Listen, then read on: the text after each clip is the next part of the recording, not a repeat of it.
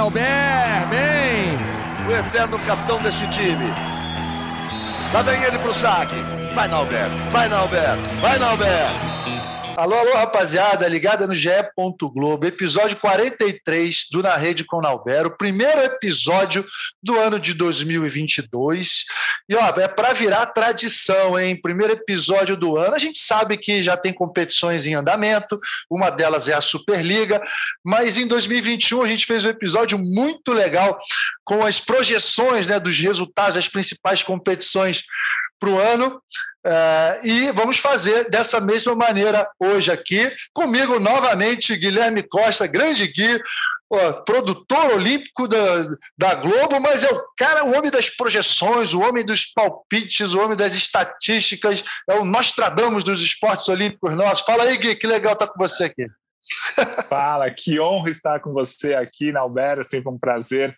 É, a gente realmente errou bastante nas projeções do vôlei de 2021, mas a gente continua fazendo projeções.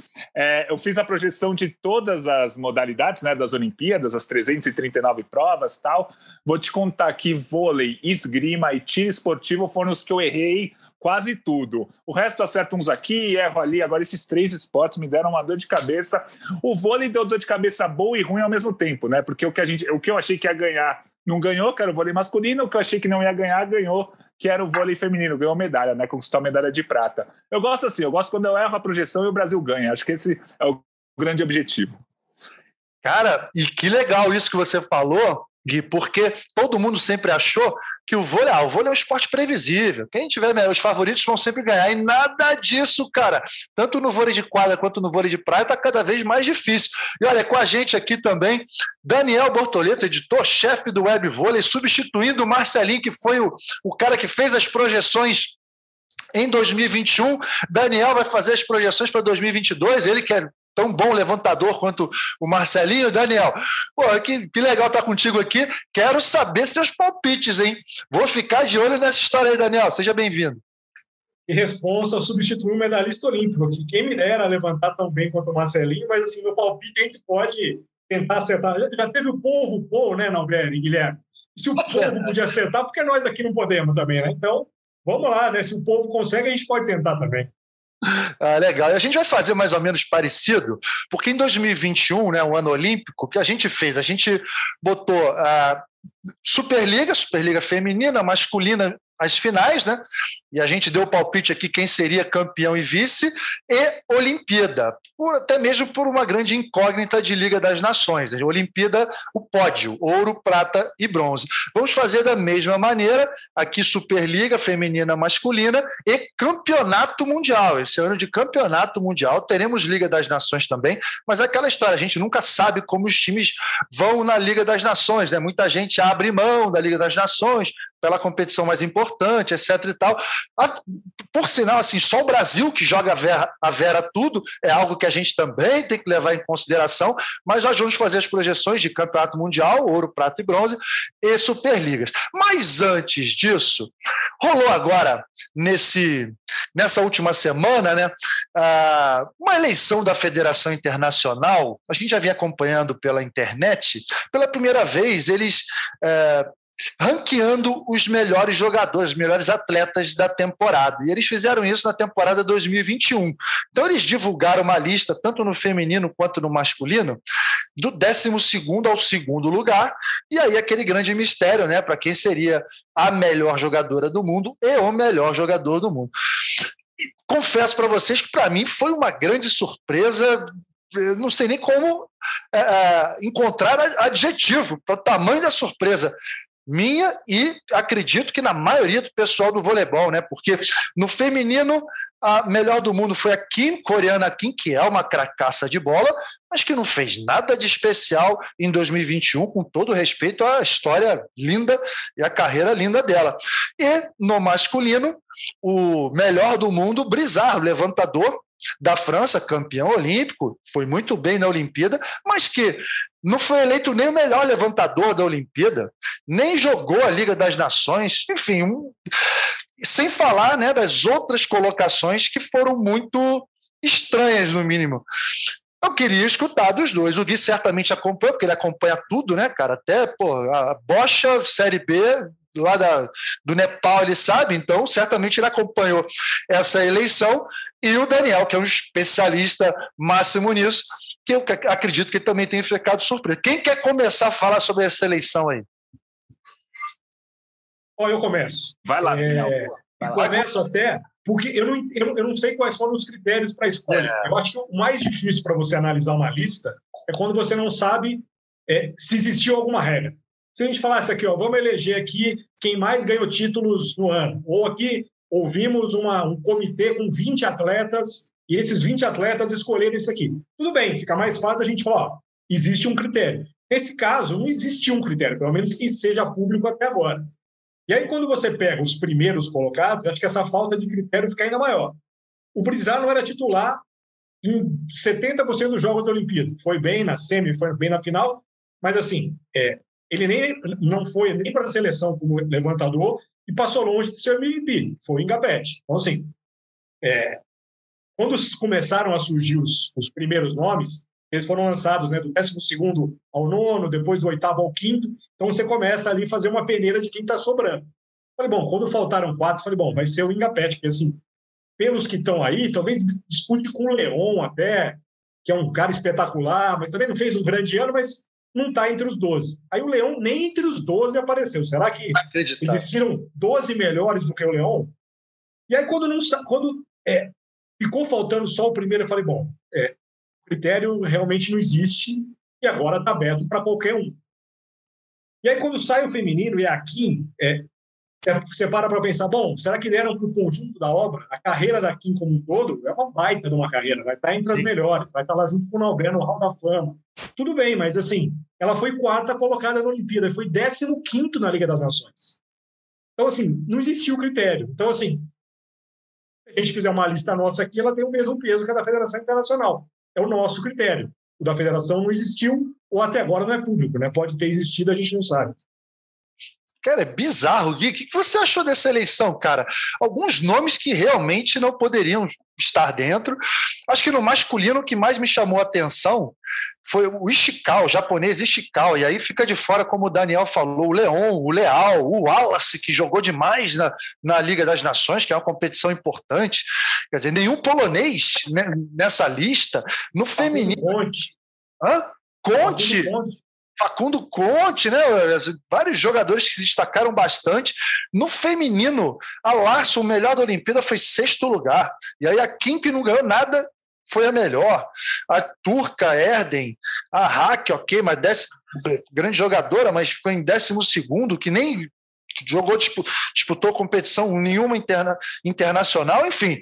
Gui, você que é especialista nessa história toda aí de critérios de avaliação e tal, qual critério que essa federação internacional utilizou? Eu estou começando a achar o seguinte, cara. Eu acho que o objetivo deles era justamente isso, chamar a atenção de todo mundo. Não é possível, cara. Não é possível que houve algum critério nessa história eu acho que o que pode ter acontecido também é um prêmio de consolação, digamos assim, porque ele não foi nem, não ficou nem na seleção das Olimpíadas. Ele era o, o titular absoluto da França, campeão olímpica, mas nem para a seleção das Olimpíadas ele foi. Então acho que acho que o pensamento foi, pô, o cara é bom, a gente sabe que ele é bom.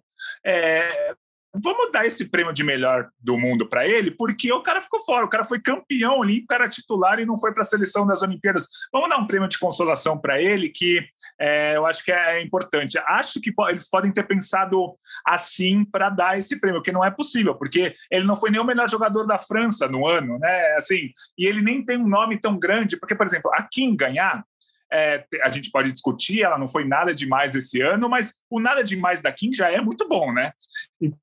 Então, Grande aqui tem um conjunto da obra, mas mais ou menos, vai, mal comparando, é a Marta no futebol feminino. Ela tem um conjunto da obra tão grande que sempre quando a gente vai pensar na melhor do mundo, a gente pensa na Marta no futebol.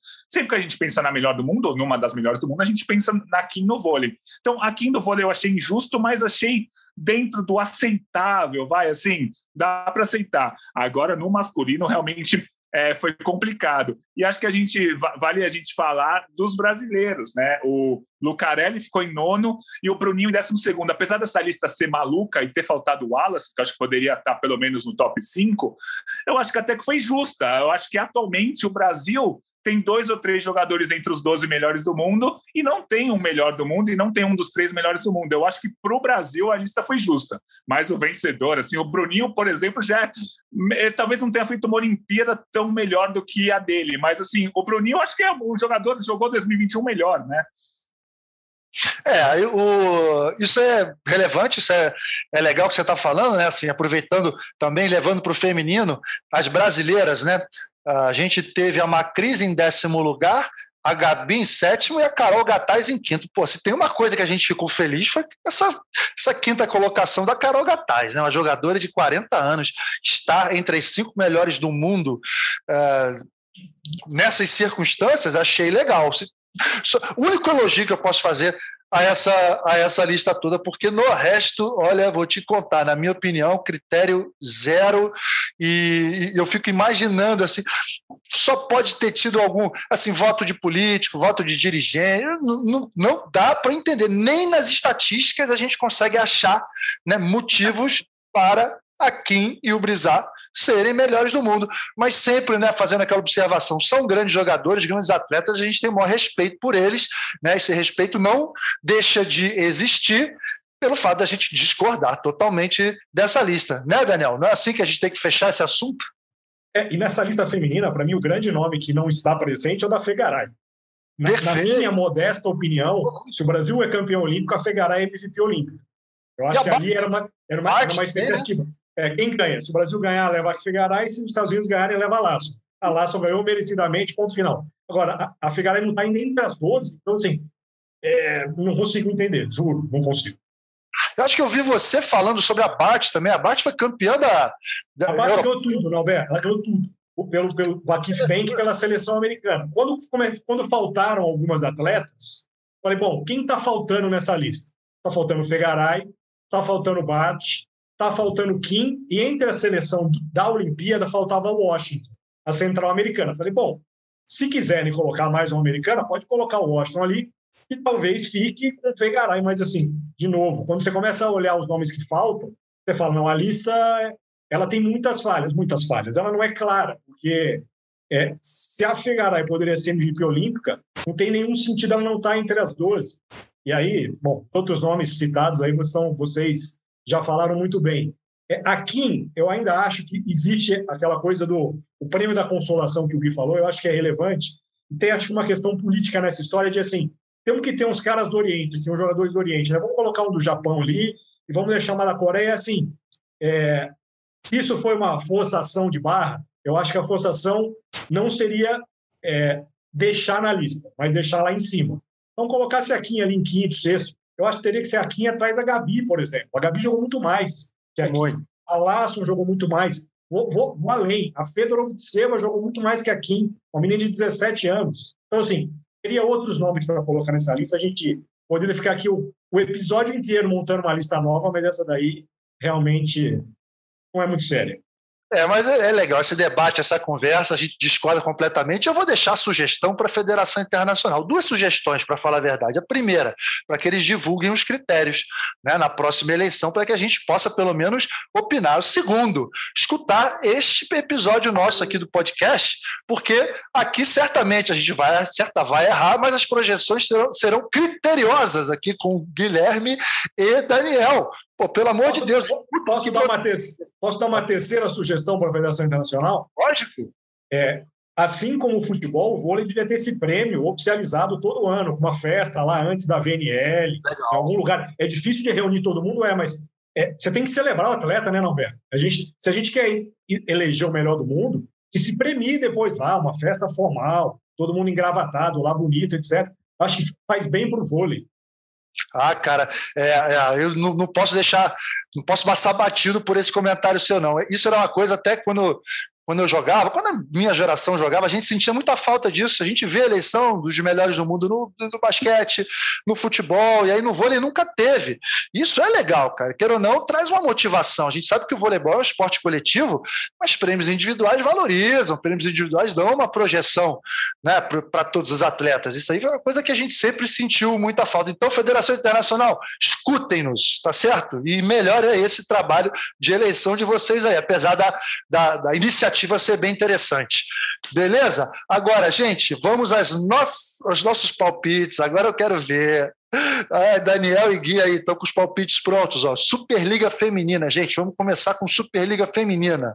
Gui, comentários e a sua final, apesar da gente saber né, que todas as dificuldades que a gente ainda tem com o Covid, com todos esses protocolos, né, a falta de continuidade em função do vírus ainda, qual a projeção que você, de final, que você fez para a Superliga Feminina desse ano? Ó, eu, a minha projeção de final é Praia e Osasco, mas assim, claro que a gente sabe que o Minas está muito bem, o, o Bauru e o Barueri vai, podem até surpreender aqui e ali. É, o Fluminense está bem abaixo, assim. O Sesc Rio a gente nunca pode duvidar muito, apesar do elenco não estar tá tão forte essa temporada. Mas eu acho que vai ser Praia, Praia e Osasco a final com o título do Praia. Eu acho que esse palpite é mais uma bola de segurança, porque na teoria o, o Praia é o melhor time, eu acho, né? No papel, assim. É, então é, é um título que eu não estou arriscando muito, não é aquele que você está colocando no azarão. Acho que o Praia é a melhor equipe da, da, da, atualidade no vôlei feminino, acho que vai fazer a final com o Osasco, mas com aquele asterisco que o Minas também é muito forte, né? Assim, eu fiquei na dúvida se eu colocava o Osasco ou o Minas nessa, nessa final. Eu, sinceramente, Nalbero, eu não lembro qual foi a nossa projeção o ano passado da Superliga falo. Feminina? Você tem aí? É. Eu tenho, eu tenho aqui, ó. Superliga Feminina. O Gui apostou Osasco campeão, Praia vice. Eu, meu, meu, a minha aposta foi sensacional. Olha isso, Daniel, olha a minha aposta. Eu apostei no Sesc Flamengo campeão e Minas vice, ou seja, errei totalmente. Né? O Minas foi o campeão e o Praia foi o vice.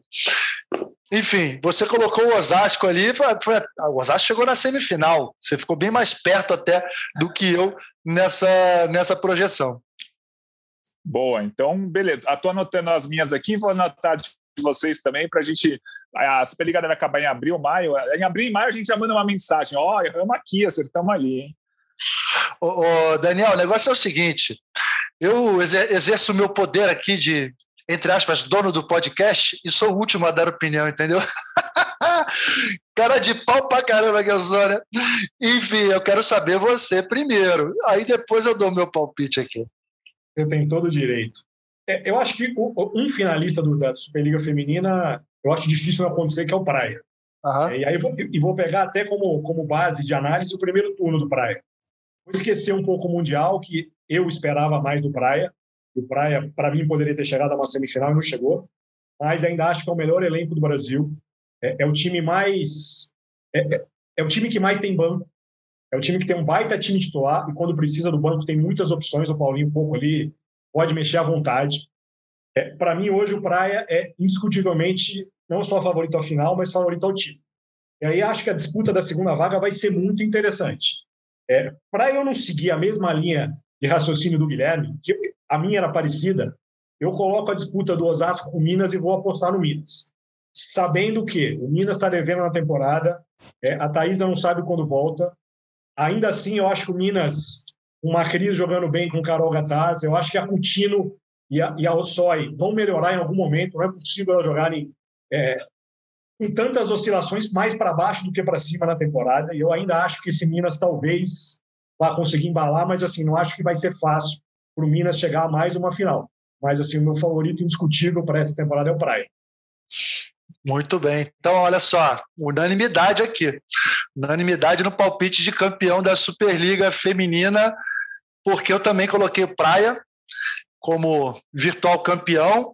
E o meu raciocínio, igualzinho ao de vocês, como quem seria o, o, o vice-campeão, Osasco Minas, Osasco Minas e tal com a contusão da Thaisa e com a possibilidade, surgiu uma fofoca aí, né? Não sei, a gente não sabe o quanto que tem, de, de verdade nessa história, de uma, de uma possível volta da Tandara, né, que ela foi inscrita. Pode ser só uma grande coincidência. O Daniel pode até falar melhor sobre, sobre essa notícia que surgiu. Se de repente ela volta no meio dessa temporada, eu elevo o patamar de Osasco, eu coloquei Praia em primeiro, Osasco em segundo, contando com isso. Agora, se a Tandara não voltar, realmente vai ser uma, uma semifinal duríssima entre Osasco e Minas, mas eu continuo com Osasco aí em segundo lugar. Você tem alguma, alguma informação, alguma notícia fresquinha em relação à Tandara? Tudo, tudo isso é muito segredo, né? Corre em segredo, a gente sabe, né, Daniel? Mas, enfim, especulações surgindo aí de que ela poderia voltar ainda a questão do doping é muito delicada, né? Porque não existe um prazo, né? O Guilherme conhece bem regras aí de, de, de julgamento. Então, assim, se você falar assim, ó, tem um julgamento marcado para o dia 15 de março, você é, obriga é, é obrigatório a inscrição até agora, o fim de janeiro. Então, assim, você pode inscrever tá. contando que lá na frente possa vir a ter uma absolvição. Uhum. É, eu acho que é, é, é, contar muito com C, tá, Norberto? Quando eu fui fazer a minha análise, eu pensei nisso. Assim, eu falei, eu conto com o que eu tenho ou conto com o que pode vir a acontecer? Nesse caso, eu contei com o que eu tenho. É, uhum. Certamente com a Tandara, esse time de Osasco, que é uma baita de uma surpresa positiva, é um time com elenco curto, teve casos de Covid, Fabiana chegou tarde, a Rachel Nadas americana voltando a jogar depois de um tempo. Então, assim, talvez é, a, é foi a melhor, o melhor time que apareceu como surpresa no primeiro turno em relação a desempenho para mim. Está chegando uma Tuca agora que vem para compor elenco. Então, assim, eu acho que se chegar uma decisão, uma decisão não seria é, nada de exagerado para Osasco. Com Tandara, brigaria mais de frente com Praia e talvez aí sim teria uma vantagem sobre o Minas. Mas, por enquanto, eu acho que é contar com uma coisa que ainda está distante de acontecer, tá? E, assim, é, e como essa coisa de doping é fora do Brasil, você não tem um, um julgamento interno, você depende de lá fora, existe uma fila de casos para serem julgados, é, existe apelação, recurso, etc., eu acho que não dá para contar ainda com o Tandara, não. Tá. É, eu, eu, eu, levei muito em consideração, assim, o caso do Minas, a gente sabe a jogadora dominante que a Thaisa é, né? Não só tecnicamente, mas em termos de liderança. Quero ver, a gente ainda não viu, quero ver como que o Minas vai se comportar com a ausência dela. E a gente sabe, assim, que se ela tiver que ficar esse tempo ausente, aí dois meses, que o pessoal está falando, ela vai voltar às vésperas dos, dos playoffs e uma condição física que certamente não vai ser ideal. Vamos observar, então, Nauber, Praia campeão, Osasco vice. Gui, Praia campeão, Osasco vice. Daniel, Praia campeão, Minas vice. Caramba, o Praia já é o campeão, então é isso mesmo? Rapaz, vamos ver. Eu vou deletar esse episódio se o Praia não for campeão, hein? Eu vou ter que deletar isso aqui. Meu Deus, que vergonha que vai ser. ai, ai, vamos em frente, pessoal. Aqui, Superliga Masculina. Olha, eu acho que, assim como no passado, Superliga Masculina está até mais fácil da gente fazer uma projeção. Se bem que no ano passado, né, vou aqui retornar, Gui, presta atenção. Palpite do Gui. Taubaté campeão, acertou, Cruzeiro vice. O Marcelinho falou Taubaté campeão, Cruzeiro vice. Eu falei Cruzeiro campeão, Taubaté vice. Chegou o Itapetininga e tirou o Cruzeiro nas quartas de final, né? Uma final foi Taubaté e Minas e o Taubaté foi, foi o campeão. O Gui acertou o campeão. Só o, o vice, o fato da ausência do Cruzeiro foi uma surpresa absoluta. Será que há chance desse, de acontecer isso nesse ano novamente? O que, que vocês anotaram? Vamos começar pelo Daniel agora. Ô, Norberto, eu acho que um candidato a ser um Itapetininga da vez é o time de Guarulhos. Acho esse time de Guarulhos chato, muito né? ajeitadinho e acho que vai dar trabalho para quem cruzar em quartas de final. Então, assim, se eu tivesse que colocar um candidato a, a ser o Guarulhos da vez, não vai ser um time que vai classificar em oitavo, está brigando ali para o terceiro a quinto, eu acho que vai continuar ali. Eu acho que o Guarulhos pode ser uma boa surpresa. Antes do Mundial, eu tinha dúvidas sobre esse Cruzeiro. Tinha muitas dúvidas. Depois do Mundial, se eu não colocar o Cruzeiro na final, é, eu sou um louco. Porque o que o Cruzeiro fez contra Trentino e Tivita Nova nesse Mundial. Eu raramente vi na minha vida um time meter 2, 3 a 0 assim, na brincadeira. Então, assim, um finalista para mim é o Cruzeiro. E o outro eu acho que é o Minas. Eu acho que o Minas vem forte para acabar com essa com esse longo jejum de título. Acho que a campanha do Minas, invicto na primeira fase, jogando bem, um time repleto de moleques da base ali que procurando espaço. É, eu acho que o Minas é o outro finalista. E aí, amigo, acho que a gente vai ter que jogar a moedinha para cima e, e, e, escolher um campeão, porque aí eu acho que vai ser mais difícil. Eu não vejo um time muito melhor do que o outro.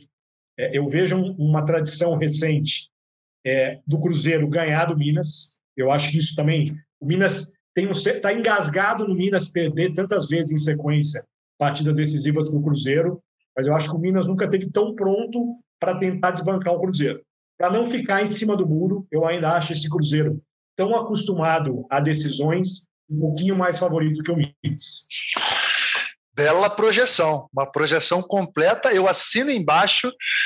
Eu só não assino totalmente embaixo no, no que diz respeito ao, ao, São dois times muito equilibrados. Você sabe que depois desse Mundial, Daniel, é, eu, eu botei, eu elevei o Cruzeiro de patamar. Foi incrível o que eles jogaram. Eu estava colocando Cruzeiro, Minas e Campinas no mesmo patamar ali, os três brigando, principalmente por conta é, de uma primeira temporada como técnico do Felipe, que é algo que a gente sabe que não é fácil, uma transição de carreira assim, logo com um time super campeão e super favorito não é fácil, mas esse título mundial do jeito que foi, dá uma confiança muito grande e aí coloco o Cruzeiro é, como favorito na minha, na minha projeção, no meu palpite aqui, Cruzeiro campeão e Minas vice. Eu acho que, assim, se for analisar tecnicamente os dois times, acho que o Cruzeiro ainda está acima, apesar da grande experiência e da grande tradição do Minas. É, acho que o Campinas é um grande time, talvez seja o único que possa brigar ali de igual para igual. E em relação a Guarulhos, concordo, é um time que pode surpreender, mas a, a fazer uma aposta, uma projeção de, de outra final que não seja Cruzeiro e Minas, no atual cenário da Superliga Masculina, acho, acho bastante difícil. Eu tenho gostado muito do SESI também, só para não passar batido o SESI. Eu acho que o SESI é um time que eu dava muito menos antes desse primeiro turno. E, e essa química entre jovens jogadores e jogadores voltando ao projeto, que todo mundo que voltou, todo mundo que foi contratado está voltando, né? Então, assim, eu acho que funcionou ali. Tem, tem o Dalan, que é um baita jogador, eu acho que é um menino para a gente pensar com muito carinho à frente. E, e, e, é um time que eu acho que vai dar trabalho, mas eu acho que pensar em SESI finalista é um pouco demais ainda. Seria ousadia e alegria demais nesse momento.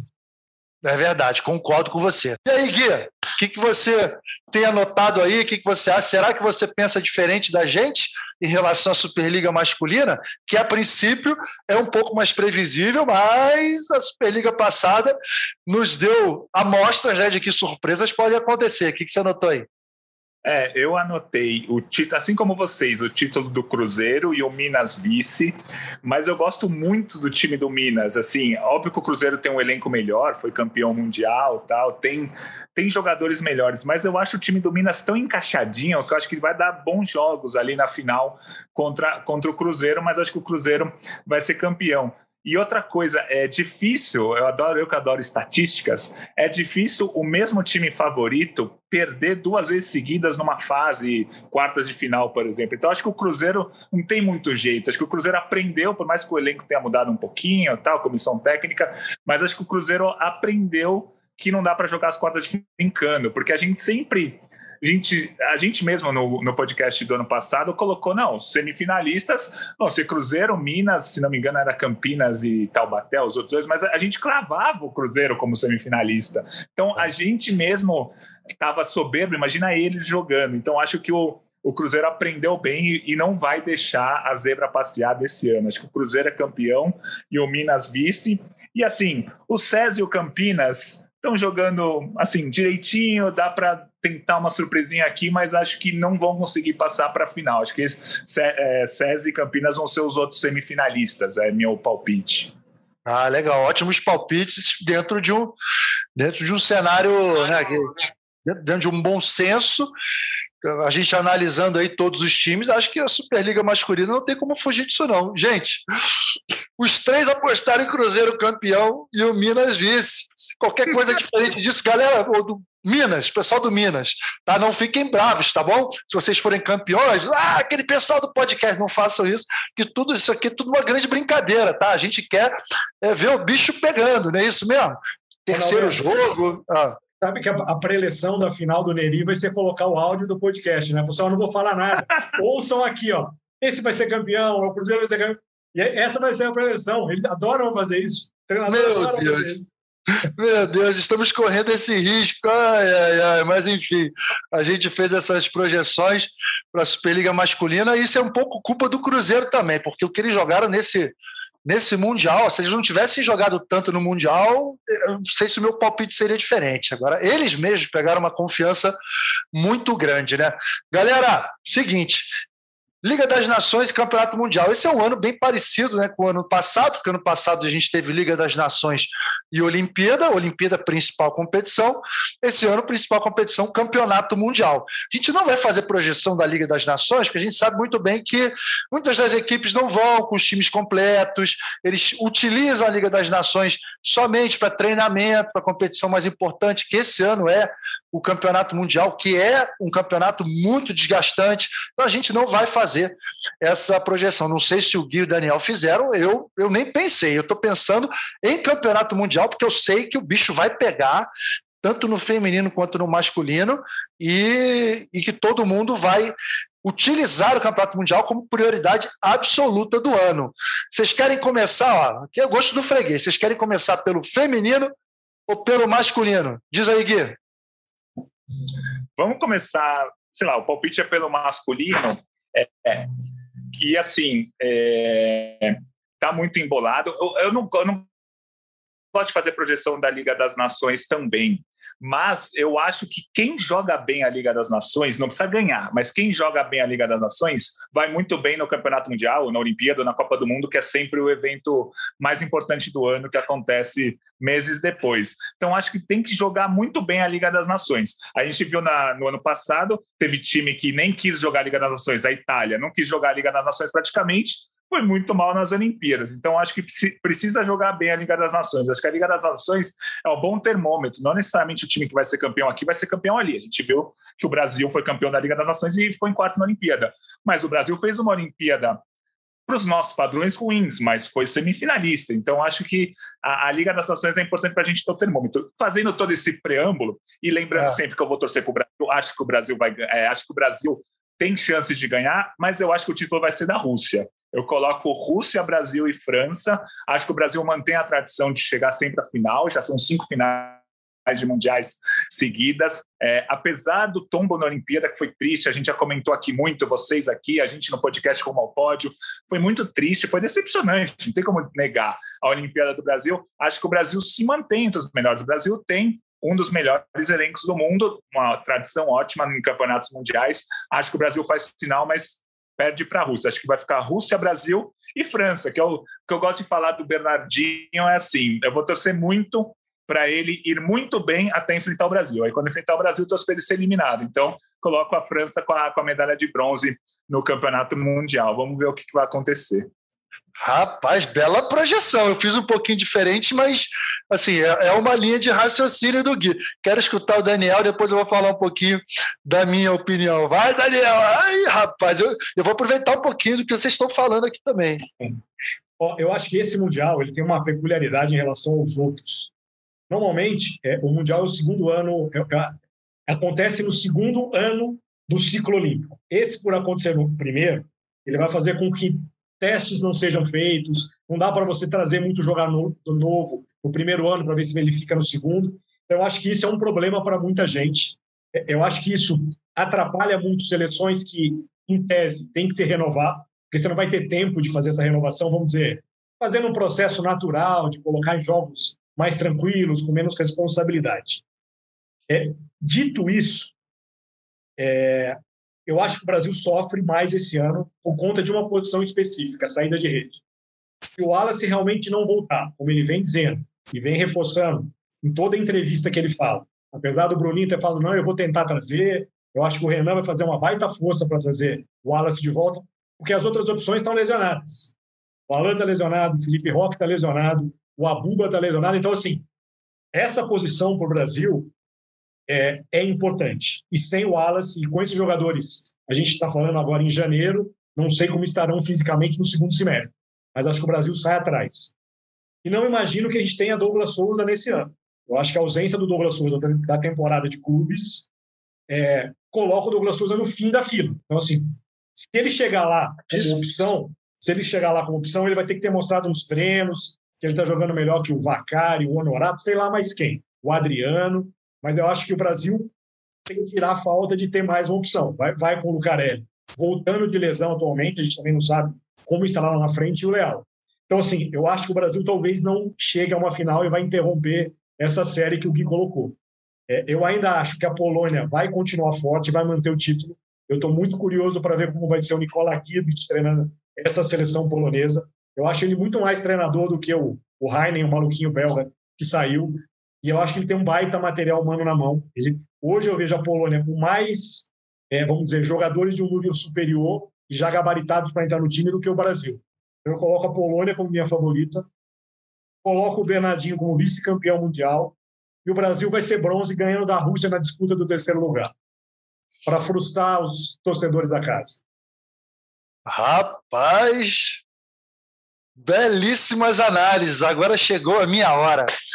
Gente, campeonato mundial masculino. E aí, ó, Daniel, Gui, Vou voltar para a nossa projeção de 2021. Olimpíada no masculino. O Gui apostou no Brasil, campeão. Rússia, vice, acertou. E Estados Unidos, bronze, que não passou nem na primeira fase. Você acha que foi mal, Gui? Você acha que foi mal? Então, olha a minha projeção. Olha a minha. Você vai ver a vergonha que foi. Eu coloquei Brasil campeão, Polônia vice e Estados Unidos bronze. Brasil quarto, Polônia ficou nas quartas e Estados Unidos no passado da primeira fase, ou seja, errei todos os, os times do pódio. Cara, isso, é, isso mostra o quanto que o voleibol está se tornando um esporte imprevisível também, principalmente no, no, masculino, né, que a força física, o saque, muitas vezes é um fator diferencial, acaba é, mudando todo o prognóstico. Não tem mais essa história de ah, time favorito vai lá e, e ganha. Há bastante tempo que não tem isso. O jogo é decidido sempre nos detalhes. E agora, voltando para 2022, eu vejo um campeonato mundial masculino muito acirrado, muito acirrado. Agora, eu destaco dois times, na, na minha visão, assim, dois times que um pouquinho acima dos outros nesse momento. Primeiro, Rússia, que veio com uma moral muito grande né, da, dessa Olimpíada que eles jogaram, medalha de prata, por pouco não conquistaram o ouro, e vão estar jogando dentro de casa e é um país de muita tradição, então coloquei a Rússia como a, a campeã. Acho que a Polônia é, vem firme e forte para defender esse bicampeonato, então coloquei a Polônia como vice. Brasil, infelizmente, depois de cinco campeonatos mundiais, eu estou tirando o Brasil da final. Tomara que eu esteja errado, tomara que nós estejamos errados, né? Daniel, mas eu concordo com a, com a visão do Daniel. Acho que, a, a, analisando o nosso time, eu vejo um time é, não tão encorpado quanto em outros momentos e vejo outros elencos, outros times mais encorpados, mais fortes, principalmente algumas posições que são chave. É, a principal delas, certamente, é de oposto. Né? O Wallace, até mesmo na conversa que nós tivemos aqui no podcast no último episódio, ele não, para mim, deu, chega e tal, ele não vai estar à disposição para a seleção. O Alan está vindo de contusão. Os dois outros caras que poderiam jogar, né, o Felipe Roque, o Abuba, também contundidos. A gente tem um Darlama que é muito jovem ainda e a gente sabe o quanto é importante em um campeonato mundial. Lembrando o seguinte, gente, Olimpíada é uma coisa, campeonato mundial é outro. São dois campeonatos diferentes, mas dois campeonatos com um sistema completamente diferente. Então, assim, ah, a gente. Ah, a Argentina. Acho muito difícil a Argentina, no campeonato mundial, com o elenco que tem, conseguir chegar, porque você tem que jogar 11 partidas em 14 jogos. Né? Então, assim, no Campeonato Mundial, chega lá na frente quem tem o um elenco mais, mais forte, quem tem um grupo muito homogêneo e que, acaba, é, que consiga administrar para chegar na fase final lá na frente. Mas, assim, não posso, a gente não pode nunca descartar França, do Bernardinho, né? que eu acho que assim, tem duas situações que a gente tem que pensar. Primeiro, Bernardinho é um especialista em vencer campeonatos mundiais, né? É tricampeão mundial com o Brasil. Mas a França está jogando como favorita e jogando como campeã olímpica pela primeira vez. Quero ver como que eles vão se comportar. No europeu, logo depois da Olimpíada, não se comportaram bem. Aí a gente tem Sérvia, que é um time forte, Itália crescendo, Itália não pode ser desconsiderada, foi campeã europeia depois da Olimpíada, Eslovênia Quer dizer, tem uma gama de times aí, mas, mas acho que as nossas projeções estão criteriosas, estão boas. E aí, depois do Mundial, a gente volta a se falar para ver o que, que deu certo, o que, que deu errado. Não é não, gente? Alguma, algum comentário a mais sobre essas exposições que eu fiz aqui? Sabe o que eu lembrei aqui? Das últimas vezes que eu participei contigo aqui, a gente comentava de Leal Lucarelli e Douglas Souza. É, e hoje, se o Douglas estivesse na ativa, o Brasil sem oposto, lembra que a gente falou do Leal poder jogar na saída em algum momento para ter os três é. atuando ao mesmo tempo? Então, assim, se você para para pensar hoje, você fala assim, pô, não temos nenhum oposto, o Wallace não vai voltar, o Dalan é novo, o Franco está jogando bem no Brasil, mas não tem experiência internacional, etc. Que tal jogar o Leal na saída? Não, ele não tem preocupação com o passe, que a gente sabe que é o calcanhar de Aquiles dele ali, e deixa o Lucarelli e o Douglas Souza, que são ponteiros que já tiveram ótimas fases recentes, né? Eu acho que por isso também que a, vamos dizer, essa, esse período sabático do Douglas pesa nessa análise, viu, Roberto? É, e infelizmente, assim, o, o Douglas tomou essa decisão. A gente enfim, não sei nos detalhes né, o porquê dele ter tomado essa decisão de voltar para o Brasil. Ah, a questão de adaptação, gente, é, é assim: quando você vai para um país diferente, você precisa de um tempo para se adaptar precisa ter paciência, precisa ter resiliência, precisa ter disciplina. E, e acho, eu, eu, eu, lamento que ele tenha, entre aspas, desistido tão cedo, porque para o voleibol dele é sempre maravilhoso ele estar na Itália jogando com, com e contra os melhores do mundo. Ele já é um grande jogador, poderia se tornar um jogador ainda melhor. Mas, enfim, tomou essa decisão e realmente vai para o fim da fila. Ele não está jogando, então não pode ser convocado, né? Infelizmente. A gente espera que ele, que ele volte em breve e volte a estar na seleção brasileira, né? Caso ele volte a, a, a jogar bem e retomar a carreira dele. Galera, para a gente. Coisa, Fala, diga, Gui. Não, uma última pergunta rápida. Fazia, acho que 20 anos ou 18 anos que a gente não, não entra num campeonato mundial ou numa Olimpíada como favorito, né? Assim, nos últimos 18 anos o Brasil era sempre favorito. Agora, é, é, por mais que eu seja um pouco mais otimista e acredite que o Brasil vai chegar à final, o Brasil está longe de um favoritismo que teve é. até mesmo na Olimpíada, né? O Brasil chegou como um dos favoritos na Olimpíada. Então tem que ver como é que também os jogadores, que muitos ali estão acostumados a ser sempre favoritos, talvez ah, com menos pressão eles joguem mais, ou talvez sem ser favoritos, eles joguem menos ainda, não tem aquela força da camisa, aquele negócio que o Brasil sempre teve nos últimos anos, está perdendo de 23 a 20 e consegue virar, está perdendo tie-break de 12 a 7 e vira. O Brasil nos últimos 20 anos teve isso. Agora eu não sei como vai ser nesse campeonato mundial. É, é uma fazia tempo que o Brasil não chegava não favorito a uma competição. Cara, isso é muito verdade que você está falando, cara. É, realmente não dá para colocar, pelo menos a princípio, né? A gente tem a Liga das Nações, não dá para colocar o, Baril, o Brasil como favorito ou nem como um dos favoritos à conquista do título diante de todo esse cenário que a gente está vendo. Pode ser um aspecto positivo, se for bem aproveitado, né? correr por fora. O Brasil nunca corre por fora, a gente sabe disso, né? O Brasil é sempre Brasil.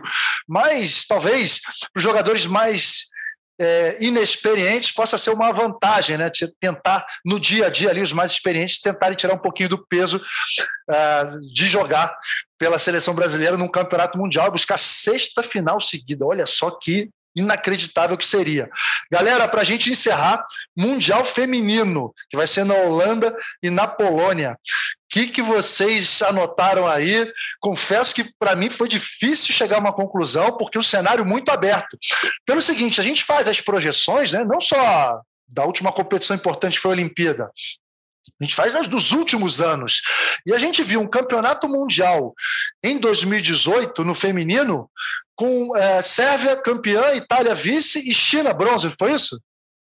Não, quem, quem foi bronze no Campeonato Mundial em 2018 feminino? Acho que foi a China.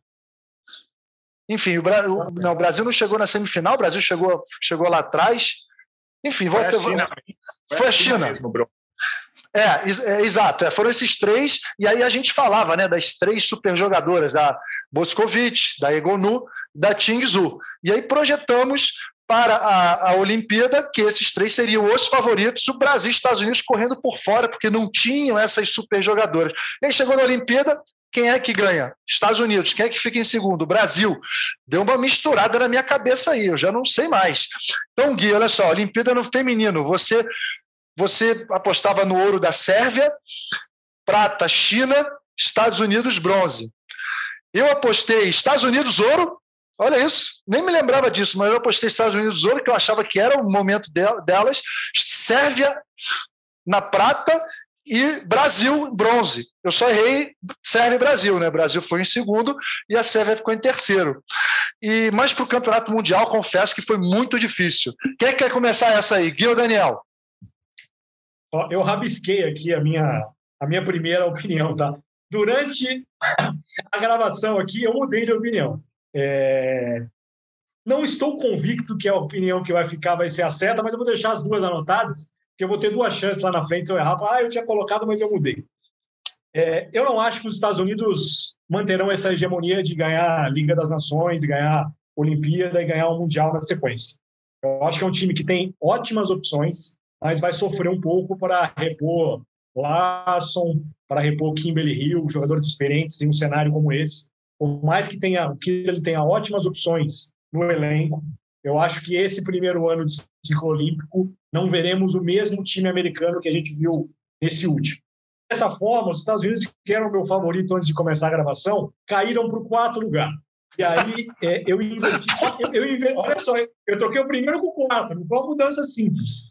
Então, ah. aqui o meu pódio ficou Itália, Rússia e Brasil. É, eu acho que é, esse time europeu da Itália vai fazer com que a, é, um time que tem a Egonu como carro-chefe vai estar sempre entre os favoritos. É, e eu acho que esse time europeu faz com que esse entorno da Egonu passe a ser mais importante do que já foi em outros momentos. Eu acho que essa Itália chega pesada para esse ciclo olímpico. Tem várias jogadoras novas aí que eu acho que podem ganhar espaço no decorrer desses próximos anos.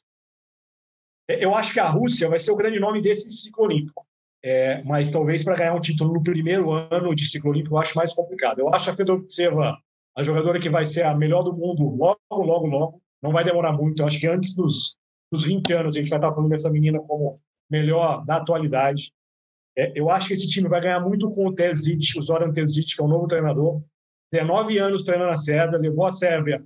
A Sérvia só é hoje uma potência graças em parte ao trabalho que o Terzic fez, desde a base até o time principal. Eu acho que a geração russa é muito boa. Fora a Fedorovtseva, tem a Lazareva, que é uma oposta que joga junto com ela no Fenerbahçe, e ninguém mais fala tanto de Goncharova, que foi o nome né, dos últimos, sei lá, da última década, era só Goncharova. Tem outros jogadores que jogam na Liga Russa, que são novas, e vão ter espaço. Então, eu acho que essa Rússia chega muito para brigar. E o Brasil, eu acho que se mantém entre os tops, mas não acho que o Zé terá tarefa simples. Não acho mesmo. Volta um pouco o comentário do masculino. Hoje, quem seria a jogadora da saída de rede do Brasil? Um Tandara suspensa, Rosa não jogando no Novara, sendo reserva. Então, assim, eu acho que hoje, se eu fosse montar um time titular do Brasil, eu teria dificuldades. Eu acho que o Zé também teria. A Natália não faz uma boa temporada, é, a Garay se aposentou da seleção. Eu não sei como é que fica meio de rede com Gataz jogando ou não, Thaisa voltando ou não. Então, assim, o Brasil é uma incógnita para mim, mas eu acho que o Brasil ainda vai continuar ali brigando entre os primeiros colocados. Infelizmente, não para ser campeão, eu acho que nesse momento. excelente análise. É, algo que eu não tinha pensado, você falou sobre a Rússia, eu não estava nem considerando muito a Rússia e ah, posso mudar? Posso mudar? Tempo ainda de mudar aqui? Tá, nota no papel qual era o seu anterior e o seu atual dá tempo. E, um país que eu acho que vai dar, vai começar a dar trabalho é a Polônia. A Polônia do Lavarini é um mundial na Polônia, a Polônia é uma das sedes. Esse time polonês, ele só não ia para frente porque o técnico brigou com todas as principais jogadoras. A Volos, para mim, que é a melhor levantadora do mundo, tende a voltar a aceitar as convocações. E acho que esse time da Polônia jogando em casa com o Lavarini tem chance de ser um pouco da Coreia do Sul do Lavarini na Olimpíada. Vai tentar se meter entre os principais aí. E eu acho que jogando em casa vai dar trabalho. É, é, um baita técnico, na minha opinião, um dos melhores técnicos do mundo, e a gente tem que sim colocar esse asterisco na Polônia, principalmente jogando em casa. A gente sabe o quanto o voleibol é popular lá e o quanto a torcida pode empurrar. Gui, o que, que você. O que, que você projetou para o Mundial Feminino? Se você conseguiu fazer alguma projeção, porque realmente está tudo em aberto. É, tá, tá bem aberto. É, eu já tinha lido bastante sobre, até no próprio web vôlei mesmo, do Daniel, é, sobre a seleção russa e também sobre a Polônia. Acho que são duas seleções que podem surpreender, mas acho que ainda não estão no meu pódio. Eu vou fazer um negócio é, que é insistir no erro. Eu, eu acho que a China, por mais que tenha feito uma Olimpíada horrível, eu acho que a China vai ser campeã mundial. Acho que a, a, equipe é muito boa, tem jogadoras muito boas, né? Azul principalmente. É, é, é, insistir no erro, porque eu apostei nelas indo bem nas Olimpíadas também. E elas foram horríveis, mas eu acho que a China leva o título. É, coloco a Sérvia como vice e o Brasil em terceiro. Estados uhum. Unidos brigando forte, claro, mas é China, Sérvia e, e, Brasil. Acho que o Brasil se mantém no pódio. É aquele negócio, o vôlei feminino do Brasil tem sido assim, né? É, tá sempre ali brigando, às vezes perde nas quartas, chega na semifinal tal. É, queria muito o primeiro título da história do Brasil. É, é um negócio que o Brasil persegue há muito tempo, né? Já foi vice-campeão três vezes, foi bronze em 2014, 2018 foi muito mal, mas é, é, um título que o Brasil persegue, mas acho que não vai, não vai ser dessa vez ainda. Acho que o Brasil vai ser, vai brigar bem, mas vai ser bronze. Então, China, Sérvia e Brasil, essa, essa é a minha aposta, insistindo no erro, mas é isso aí. Ô, oh, cara, tá tudo em aberto, cara. Bem interessante, bem diferente do Daniel, né? Gui, China, Sérvia e Brasil. Daniel, Itália.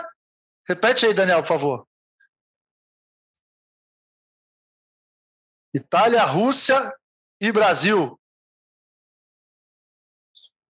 É isso aí.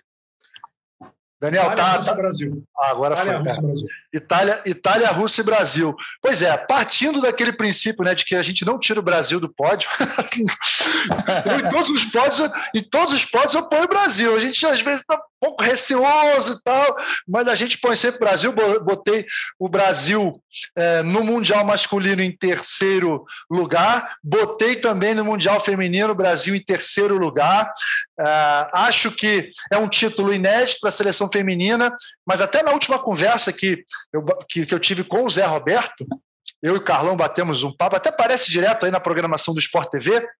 Eu fiz essa pergunta, eu falei, Zé, o Brasil nunca foi campeão mundial, você nunca foi campeão mundial. Tem um ciclo olímpico de três anos. Você começa esse ciclo olímpico pensando nesse título ou você já está pensando em Paris? E ele falou: não, a gente pensa sempre no principal objetivo que é lá na frente, Paris 2024. Então acho que ele vai modificar, ele vai. Lógico, se ele tiver vir a chance de ser campeão mundial agora, ele vai levar o melhor time possível, mas ele está com o olho lá em Paris 2024. A grande obsessão dele continua sendo a Olimpíada. Então, por isso, eu coloquei o Brasil em terceiro lugar. A Itália, por essa moral aí de campeã europeia, por ser um time que fez um ótimo campeonato mundial em 2018, se mantém como vice-campeão mundial, eles vão ficar nessa. A Itália costuma ter, tanto no feminino quanto no masculino, alguns tabus, né? Tabu, ah, não é campeão olímpico no masculino, ah, não chega na semifinal na Olimpíada no feminino, e, e eu vou construir um tabu aqui: a Itália é vice-campeã mundial, pronto. a Itália. A, a Itália vai, vai continuar vice-campeã mundial e eu, eu continuo apostando nos Estados Unidos como campeão. Porque no campeonato mundial, como eu falei, é muito desgaste. Acho que quem tem mais elenco, quem tem mais jogadoras à disposição, pode, pode levar uma vantagem. E o Kirili foi campeão mundial em 2014 e vem agora de um ouro olímpico. Então, acho que os Estados Unidos apesar né, de fazer muito sentido o que o Daniel falou, acho que os Estados Unidos vão chegar bastante fortes. Então, ó, Estados Unidos, Itália e Brasil. Caramba, campeões vice, nós mudamos tudo, hein? Só o Brasil que se mantém em terceiro lugar. Não sei se é bom ou se é ruim. Por um lado pode ser bom, por um lado ruim. É. Uma, uma coisa que eu gosto do vôlei é que tem muita competição entre seleções. Se você pegar o basquete, o basquete fica quase dois anos. Tem uma Copa do Mundo, né? No, no ano antes da Olimpíada, mas fica dois anos sem ter liga, sem ter nada. A gente não sabe como está cada seleção tal. O vôlei não, o vôlei todo ano tem duas competições grandes, né? A Liga das Nações, e aí cada ano varia a Copa do Mundo, Liga dos Campeões, Campeonato Mundial, Olimpíada. Então, dá muito mais material para a gente avaliar qual seleção está bem. Mas, ao mesmo tempo, a gente tem tanto material que a gente começa a ficar meio confuso, que é o que acontece. A gente sabe tanto de tantas seleções que aí a gente começa a pensar, pô, mas a China não, não ganhou a Olimpíada, mas a China tem um timaço. Ah, mas a, a Sérvia não tem só, a Boscovic tem outras jogadoras, porque a gente tem muito material para acompanhar. Eu não acompanho muito os torneios de clubes europeus, vocês acompanham muito mais do que eu. Acompanho bastante a Superliga, mas os clubes europeus não. Mas pelo menos eu consigo ter uma visão das seleções pelos torneios, porque sempre teve o sul-americano pós-Olimpíada, teve o europeu pós-Olimpíada. Então, isso do vôlei é muito legal, que não tem no basquete, é, não tem nem tanto no handball, nem no hockey na grama, outras modalidades olímpicas. O vôlei é muito legal. Ah, é bacana, cara. E com essas e com essas projeções, com essas previsões que a gente fez aqui, cara, que papo gostoso, que papo divertido, papo de bar aqui, a gente falar dos melhores jogadores, quem vai ganhar, quem não vai.